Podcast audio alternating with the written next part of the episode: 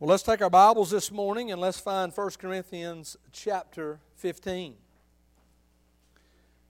1 Corinthians chapter 15, and I'm preaching on the subject this morning standing on the promises. Standing on the promises. And as we uh, go through this, um, of course, Paul is about to wrap up his first letter uh, to the church at Corinth.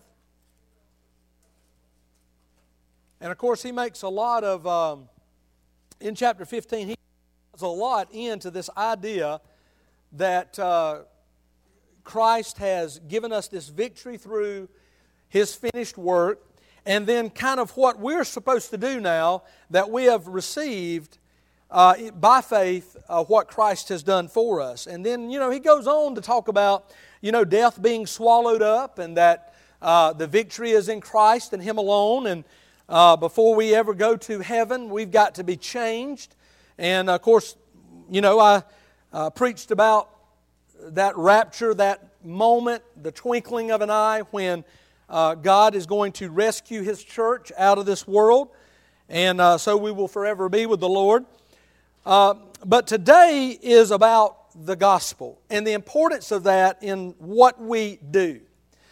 And uh, as we get further and further down the road, I'm convinced more and more in what I see in the world that um, a lot of folks that occupy, you know, seats, pews, a place in a church, I'm not sure that we're really here necessarily for the right reason. And uh, I hope that today it might challenge us as to our motivation and as to what we really truly believe. Because if, if you're here because you think Jesus is a great teacher and you want to incorporate some of the things that he said we ought to do in your life, you know, that's fine. But you're missing the point. You're missing the point. The point is there is a heaven to gain and there is a real hell to shun, an eternity of destruction, an eternity of going through the process of dying and being tormented and, and never escaping that. Never being able to escape that. And we lose that. In, in the way today that we try to make the gospel so socially acceptable, we miss that. We, we, we have ministries that focus on bringing children to Christ at an, at an early age, and, and that's needed. But what takes place after that with discipling us and grounding us in this reality that we have a real adversary and an enemy. That the devil understands that time is drawing near and that he desires to destroy us. And if, and if he cannot keep us away from receiving Christ, he wants to keep us a spiritual babe in Christ so that we never do what Paul commissions us to do through the power of the Lord. That is to take this gospel to a lost world. We have to examine the reality of why we say we are who we are. Are we conscious of the reality that there is a place that is prepared for the devil and for his enemy, for his minions there, for the demons of hell? And yet it is by rejecting the cross and rejecting Christ's goodness of eternal life that we end up there. Every man is headed there. And it is Christ who steps in the way with arms stretched wide to say, You don't have to go any further. And when we reject that, we go across that, that we, by our own will, choose to go to a devil's hell. Why are we here? Why do we have a Bible? Why are we committed to the things of God? Is it to just share some good teaching about Christ? Or is it to tell a world that we are perishing and we're going to spend eternity with the devil in hell, or we can choose eternal life? The abundant life in Jesus Christ. If the latter is not the message, we're doing no one a favor except comfortably sending them into a Christless eternity. There is not a hell number two. Heaven is the prize. And whether we're good in the eyes of men or not, we are not the standard. We are not the standard. So, Paul, to a church that is mean to each other, to a church that has a lot of conflicts within the church, a lot of habits that have not been broken, Paul brings this gospel message to them and look, I received it, I'm sharing it with you, and you're to share it with others, and better yet, we're to live it out faithfully. So 1 Corinthians 15, chapter 1, I want to ask you to stand as we honor the reading of God's Word. Verses 1 through 11. Again, if you're, if you're in Awana, you, you've probably heard a lot of this. And I hope that you remember it because it is the good news. It is the gospel of the Lord Jesus Christ, beginning in verse 1. Moreover, brethren, I declare to you the gospel which I preached to you, which also you received, and in which you stand by which also you were saved, if you hold fast that word which I preached to you, unless you believe in vain. For I delivered to you first of all that which I also received, and that Christ died for our sins according to the Scriptures, and that he was buried and that he rose again the third day according to the scriptures, and that he was seen by Cephas, then by the twelve, and after that he was seen by over 500 brethren at once, of whom the greater part remain to the present, but some have fallen asleep or some have died. Verse 7 After that he was seen by James, and then all the apostles, and then last of all he was seen by me, Paul, as by one born out of due time. For I am the least of the apostles, who am not worthy to be called an apostle, because I persecuted the church of God. But by the grace of God, I am what I am. And in His grace toward me was not in vain, but I labored more abundantly than they all. Yet not I, but the grace of God which was with me. Therefore, whether I, whether I, it was I or they, so we preach, and so you believed. Father, I pray this morning, God, put your words in my mouth and may I preach faithfully today as a dying man to dying people. God, may we be a doer. May we receive it, believe it. May it transform us and move us to that cross. In Jesus' name we pray. Amen. And you may be seated.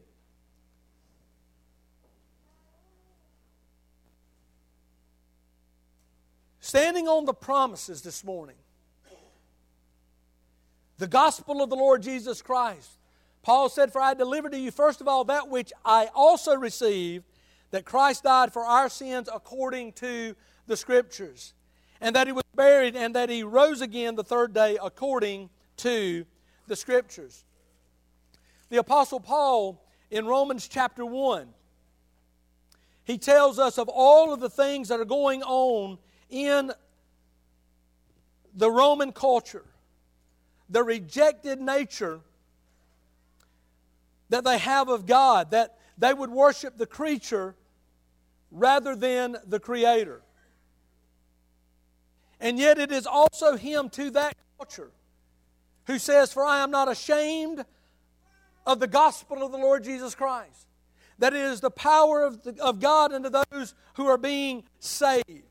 In other words, as Paul would step in to a culture that had rejected God, that had turned away from God.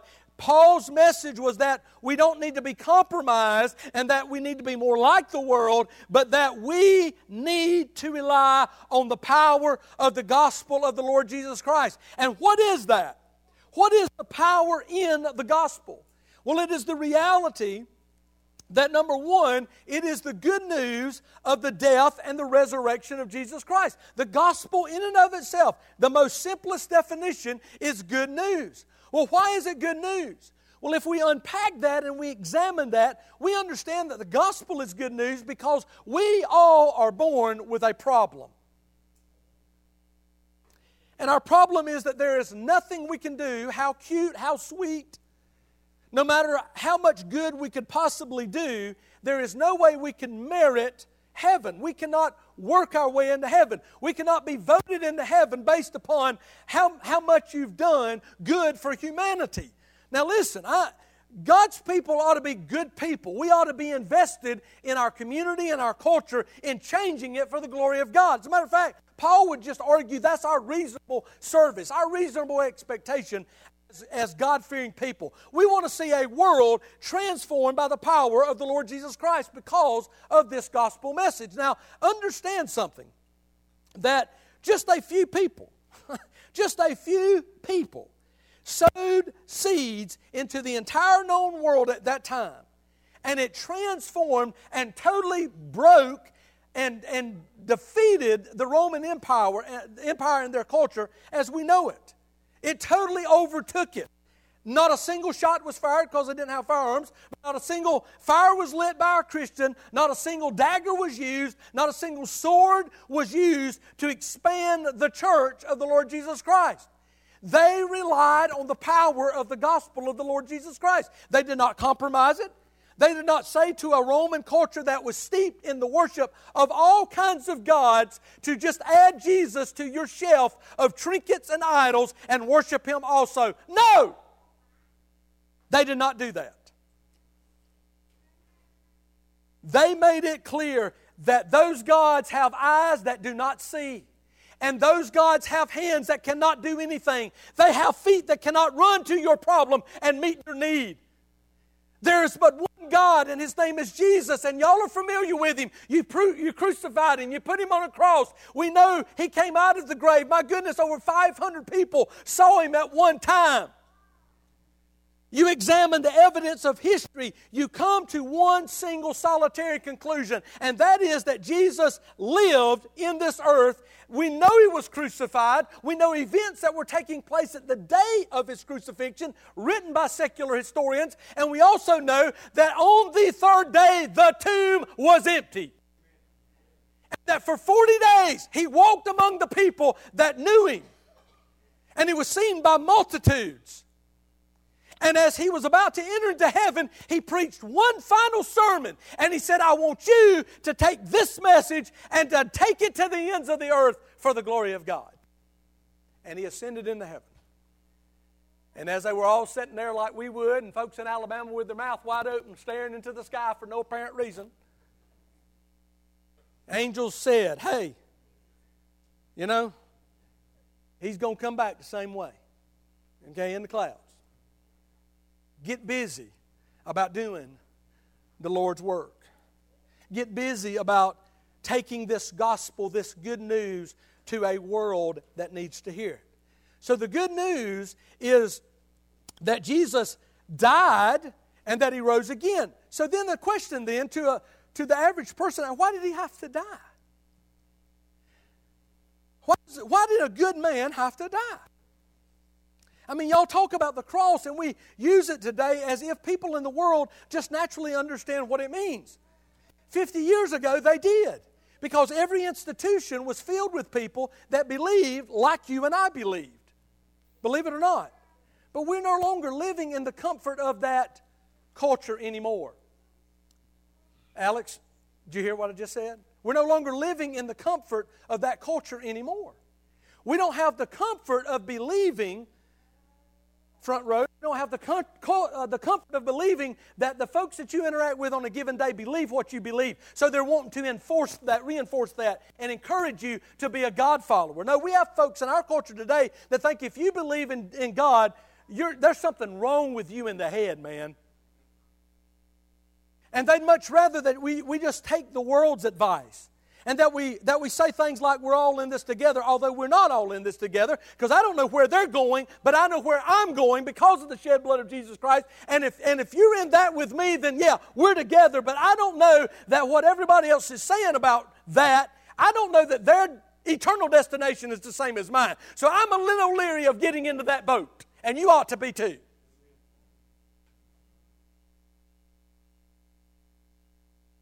See, we come into this world broken. We come into this world with a nature that, given the right stimuli, can do no telling what. No telling what. You know, we, we hearken back oftentimes to the events that unfolded that gave us World War II. And, and Germany, uh, uh, just a society that was on the cutting edge of technology at one point in the 30s, and that it would just become a nation that was putting to death millions of people. And I want you to think about something. I want you to think about something. Men, men, people that have a heart like you and I, have eyes like you and I, human beings made a decision to put millions of people in a cattle car and turn them into camps, corral them into a room, and dump chlorine gas in that room and kill them.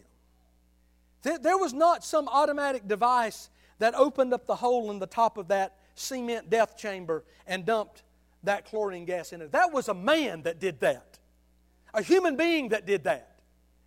And when they all died, it was human beings who dug mass graves and covered them up. Do not tell me and do not believe that human nature is inherently good, because it ain't. Given the right stimuli, given the right nudge, we will do all manner of evil. And that's what the devil loves to just give you the, the nudge to make you go over the cliff. To take our young people and just move them just by little increments into something. Folks, we are people that are depraved and need the Lord. I didn't say you were utterly depraved, but that we were totally depraved in that we cannot save ourselves. We are in need of a Savior. The Bible says, I mean, it's either true or it's not. All have sinned and fell short of the glory of God. That's either true or it's not. And if you do not believe that that's true, then it makes no point in your life to believe in Jesus. I mean, it really doesn't. Because if you don't believe that's true, then you don't need a Savior. There's no point in you going to the next things. See, the gospel is the good news of the death and the resurrection of Jesus Christ. And this is this central act of God because Hebrews reminds us that without the shedding of blood, there's no rolling away, there's no turning away of sin. This has always been the case. In the garden, when Adam and Eve sinned, real people sinned, it was God who clothed them with the tunics of animals. He got the tunics by making a blood sacrifice of those animals. And that is why later in Genesis, when Cain and Abel show up to make an offering to the Lord, Cain does not bring a lamb. He knows he should bring a lamb. He chooses not to bring a lamb. Well, why did Abel bring a lamb? Why did he know to bring a lamb? Because ever since Adam and Eve got, a, got new clothes, through the act of the shedding of blood to get those new clothes, that was being taught in the family of Adam that without the shedding of blood, there can be no remission of sins. Bible so called scholars who say that what God did for them was to take the leaves away and just give them better clothes miss the entire point of the Bible. The entire point of the Bible. That common scarlet thread has a beginning and it's in Genesis. It just doesn't show up thousands of years later as the children were about to leave Egypt. He gave us that for Passover. Uh, it was a continuation of that because they forgot it. That's why they were there for the fir- in the first place. We needed a Savior. We needed a substitute. Christ is that substitute. Why? Because the wages of sin is death something's got to die. Death is going to be carried out. We all die a mortal death because that is the leftover effects of sin.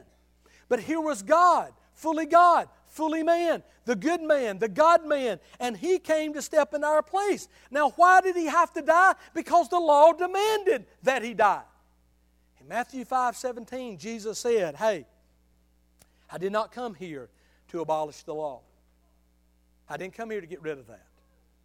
I came here willingly knowing that God demanded a sacrifice. Listen, I can imagine for, for Andrew and people that practice law that there's nothing more frustrated to an attorney than to walk into a courtroom where there's a man in a robe behind a bench that is supposed to rule on the law, and as you present the law, they rule in a way as to say, I don't really care. This is how I'm feeling today. And yet, we expect, we have come to expect God to give me a pass. God's not going to give you a pass. Only through the shed blood of Jesus do we get a path, a, a, a pass, and a path to heaven. Jesus said, I did not come to abolish the law, I came to fulfill it. I came to be a man who would know no sin and yet would go to the cross for your sin and for my sin. That's good news. He died for my sin. But the news is even better than that. Because, see, on the third day, Christ came out of the grave. He overcome death. And that's why the gospel is good news because of the death, but the glorious resurrection of Jesus Christ. That gives us victory over this death that we will die. Even would go on to say that, Paul would. Paul would talk about the reality of how the, the, the, the strength of the law is this death.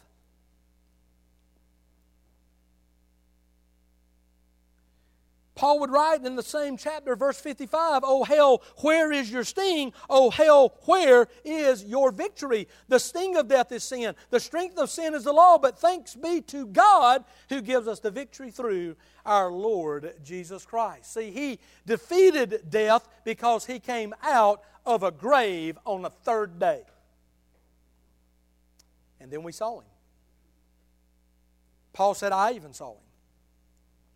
Paul said, I was one born out of due time. I wasn't looking for him. I was going to persecute the church. But God showed up in Paul's path, Saul at the time.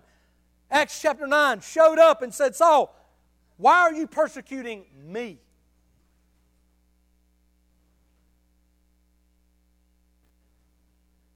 And Saul became Paul, and in his own words, he said, I labored the more abundantly. Paul said, I'm least the apostle. I'm not worthy to be called an apostle because I persecuted the church, and because of that, I labored more abundantly than they all. Because I realized how many people that I caused to miss heaven. And he carried it with him the reality that there is a heaven to gain, there is a hell to be shunned. Do we realize that? Do we realize that this victory, Jesus said that He came to give us not death, He came to give us abundant life through His personal sacrifice on the cross. Uh, Peter tells us that He Himself bore our sins. John the Baptist, behold the Lamb of God who takes away the sin of the world. The gospel is the good news of the death and the resurrection of Jesus Christ. And there's something about this gospel. There's something about this good news, the glorious gospel. It is to be received, it is to be believed. Not just a nod, but it is to be received. He says, Brethren, I declare to you the gospel which I preached to you, which also you received in the context of a church who's struggling with living out their Christian faith. And you know what Paul's simply saying? He said, Hey, you made a profession of faith. You said you had died to sin and you've been, uh, uh, new life has come through the Lord Jesus Christ. He said, Man, just live like it. Live like it. The reality that I came to the cross, I've been forgiven of my sin. He says, Now live like you have received that word.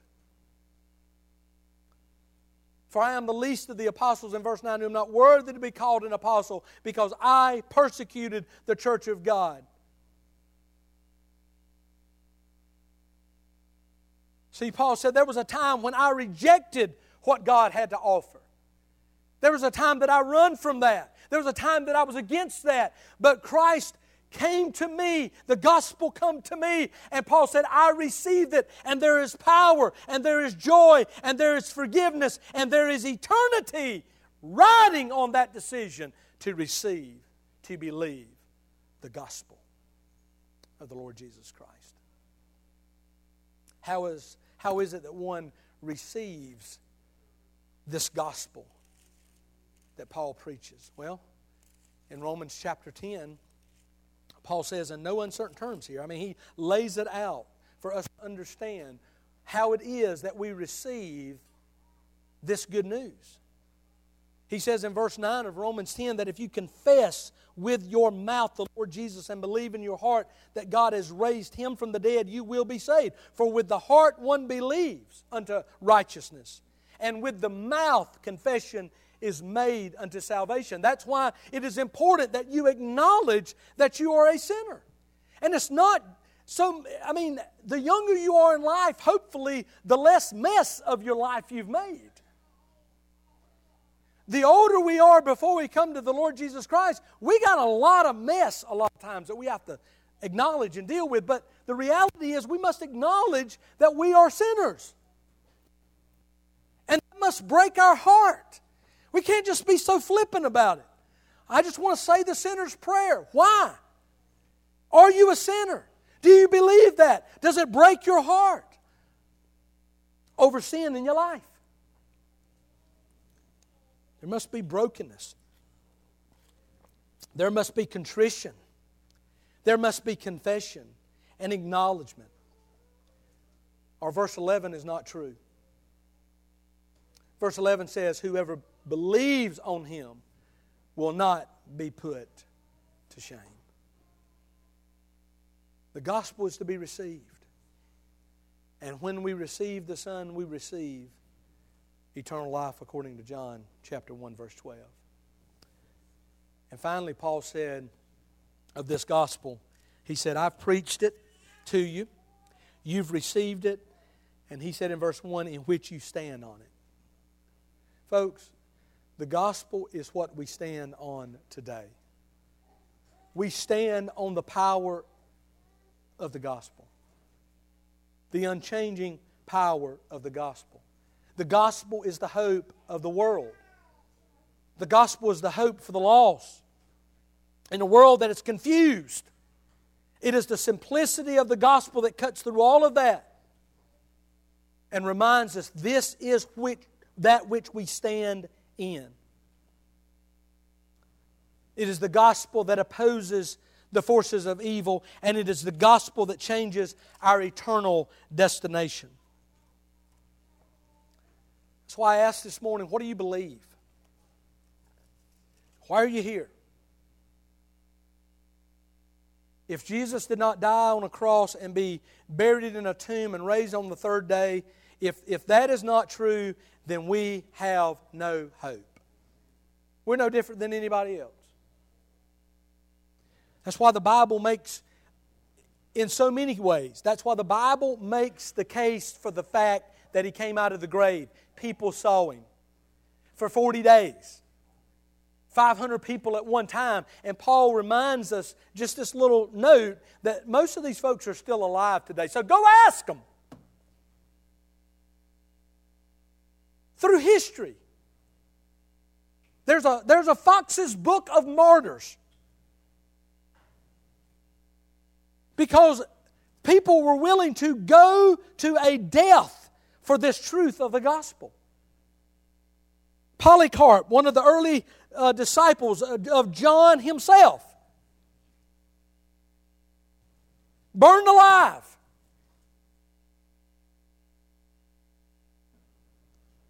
Why? Because they would not acknowledge that some Caesar was king and that there was only one king. There was only one Lord that would be worshiped, and that was Jesus. You want to talk about obeying governments and things of that nature and how the Bible says you just ought to do whatever the folks up there tell you to do. Well, I want to tell you something. That, that's not true. Because I'm not going to do anything that tells me to deny my faith and go against the clear teachings of Scripture. And Paul didn't do that either. That's why he lost his head. He was fine with paying tribute to Caesar. He was fine with paying, paying the taxes that built the roads in Rome so that he could go wherever he wanted to go and preach the gospel. But when Nero said, You must worship me as God, Paul said, Nope, I can't do that. And it cost him his head, it cost him his life. And there have been millions through history that have paid that same price for this gospel. And yet it is today the high mindedness of the people like, you know, David French and these other folks out here in these religious think tanks that think they know better than God to say that Paul's not relevant anymore. Let me tell you, the people who would say Paul is not relevant anymore, they're not relevant. That's the folks that ain't relevant. The people would say the, the Word of God is outdated, it doesn't, it doesn't matter anymore, those are the folks that are not relevant anymore. All of our feel good teaching, all of our feel good preaching, all of our fancy bromides that we have today, it does nothing to solve this problem with man. But Jesus did. I'm reminded of Luke 16. The Bible tells us of two people that lived very different lives. One was rich, he had the best food on the table, the finest clothes, a nice place to live. And every day, as that man made his way into his home, he passed someone at his driveway that was a beggar, and he had nothing. And that man didn't eat unless somebody had mercy on him. Maybe he was crippled, who knows? But the Bible tells us that one fared very sumptuously, and the other was full of sores and laid at his gate. Reality in that world, people that could not take care of you, they would hope that by laying you at the gate, of someone who was wealthy, the fact that they had to walk by you every day, it would leave them probably with a little guiltiness, uh, feeling, and shame in their conscience to offer some food to you. Maybe if it was storming out there, they might even let you, uh, you know, come sit on the porch or something. Get out of the elements. It's going to be cold. They'd throw you a blanket maybe because they just didn't have anything. We're talking about a, a, poor, sick world living under the oppression of the Romans. But this is what the Lord said about these men. Both of these men died. A reality, a matter of fact of life that death will consume everyone at some point. And Bible says that there was one that was carried on the wings of angels into the presence of God, and one went to hell and was tormented.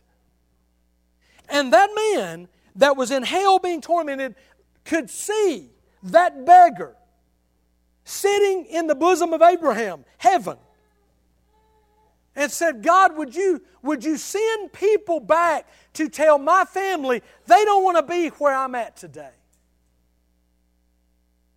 And it's interesting the reply because Abraham said to him, They have Moses, they have the prophets, let them hear them. And the man said, Oh no, if one would come back to them from the dead, they will repent.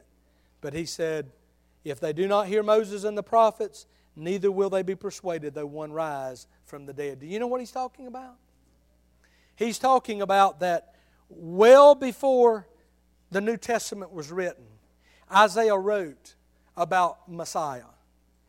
And that there would be one who would come who would take away the sin and the guilt of the world. Everything Moses taught was just a picture that one day it would be fulfilled in Messiah. And he says, if you don't believe what the Old Testament scriptures say about heaven and the need for a Messiah, for Savior, you won't believe it as if one came out of the grave. Guess who he's talking about? Jesus. He's talking about Jesus. That's why I'm asking this morning why are we here? What do you believe? How do we view this book of books? Is it true? Because if we look into Luke 16, we come to a, a real serious conclusion. I made a calculation as a 12 year old in the seventh grade. Matt Wilson Middle School, when I started parting my hair in the middle, I remember it very clearly. Actually, I wasn't quite in the seventh grade yet. It would officially not start for a few months, but you know how we always round up. You know what I'm saying? We do that, right? Vacation Bible School, what grade did you complete determines what grade you're going to be in or where you're going to be at in Vacation Bible School. So I was, I was already in the seventh grade, even though technically I was not in the seventh grade. But I was parting my hair in the middle at that time because I was looking forward to it. No more bowl cuts by Earl Ellis anymore. Oh, no. No, no, no, no. The, the chicks were not into that, okay? But I looked good with my full head of dark hair parted in the middle. I even let it get longer as I got older and it had that fluffy stuff in the background going on. It was a precursor for the mullet, but, you know, it was cool back then. LaDon remembers those days, but those days have gone. Those days are gone. And, and unlike Jesus, it ain't coming back.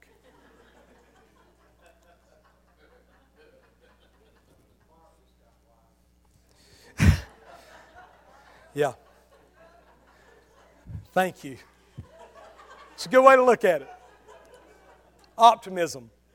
It's a way of life, isn't it?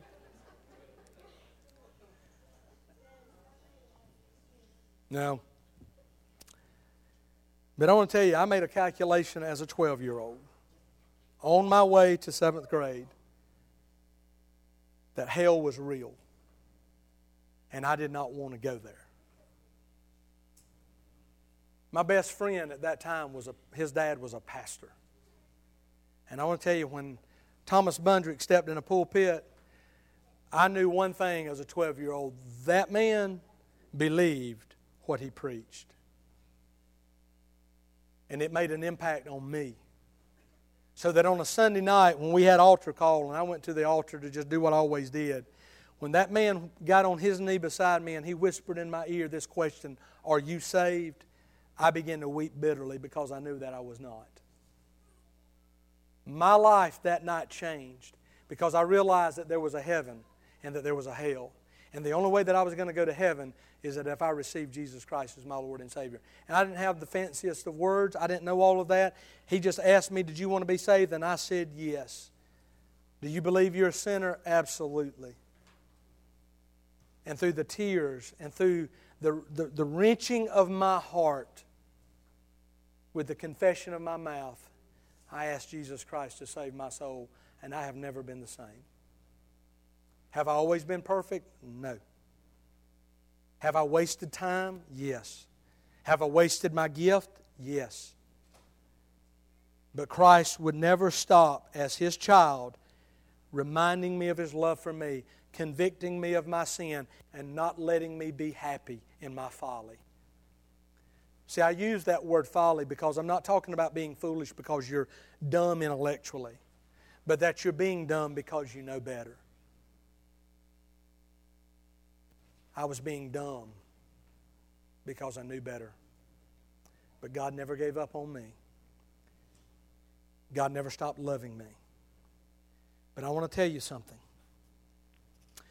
There is a gospel that is to be preached, and there is a gospel to be received. Have you received that gospel?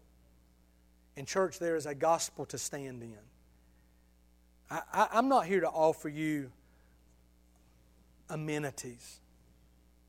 I mean, if you're a kid and you come to Liberty, man, you have a, you have a good time, or at least that's what they're telling me because I asked that question. They like things, they enjoy good times together. And we do that because we love them. But at the end of the day, if all of the amenities and all of these things if, if that becomes the main thing, and we're standing in our ability to do that, excuse me, we're missing the point. All I have to offer you is the gospel. All I have to offer you is that there is a man named Jesus who loved you, who died for you, so you wouldn't have to die as this man in Luke 16 did and perish in hell forever. You don't believe there's a hell? Then go rip chapter 16 of Luke out of your Bible. Because I'm going to tell you, that guy believes it. That guy believes it. And it's either true or it's not. And if, if, you don't, if you don't believe it's true, you don't need me. I'm never going to convince you. I'm trusting God to do that. Have you received this gospel? Are we going to stand in that gospel? Unwavering, uncompromising. It is the message for a lost and dying world. It is a message that saves and transforms the lives of sinners who I can say, Thank you, God, that you have transformed mine. Let's pray tonight.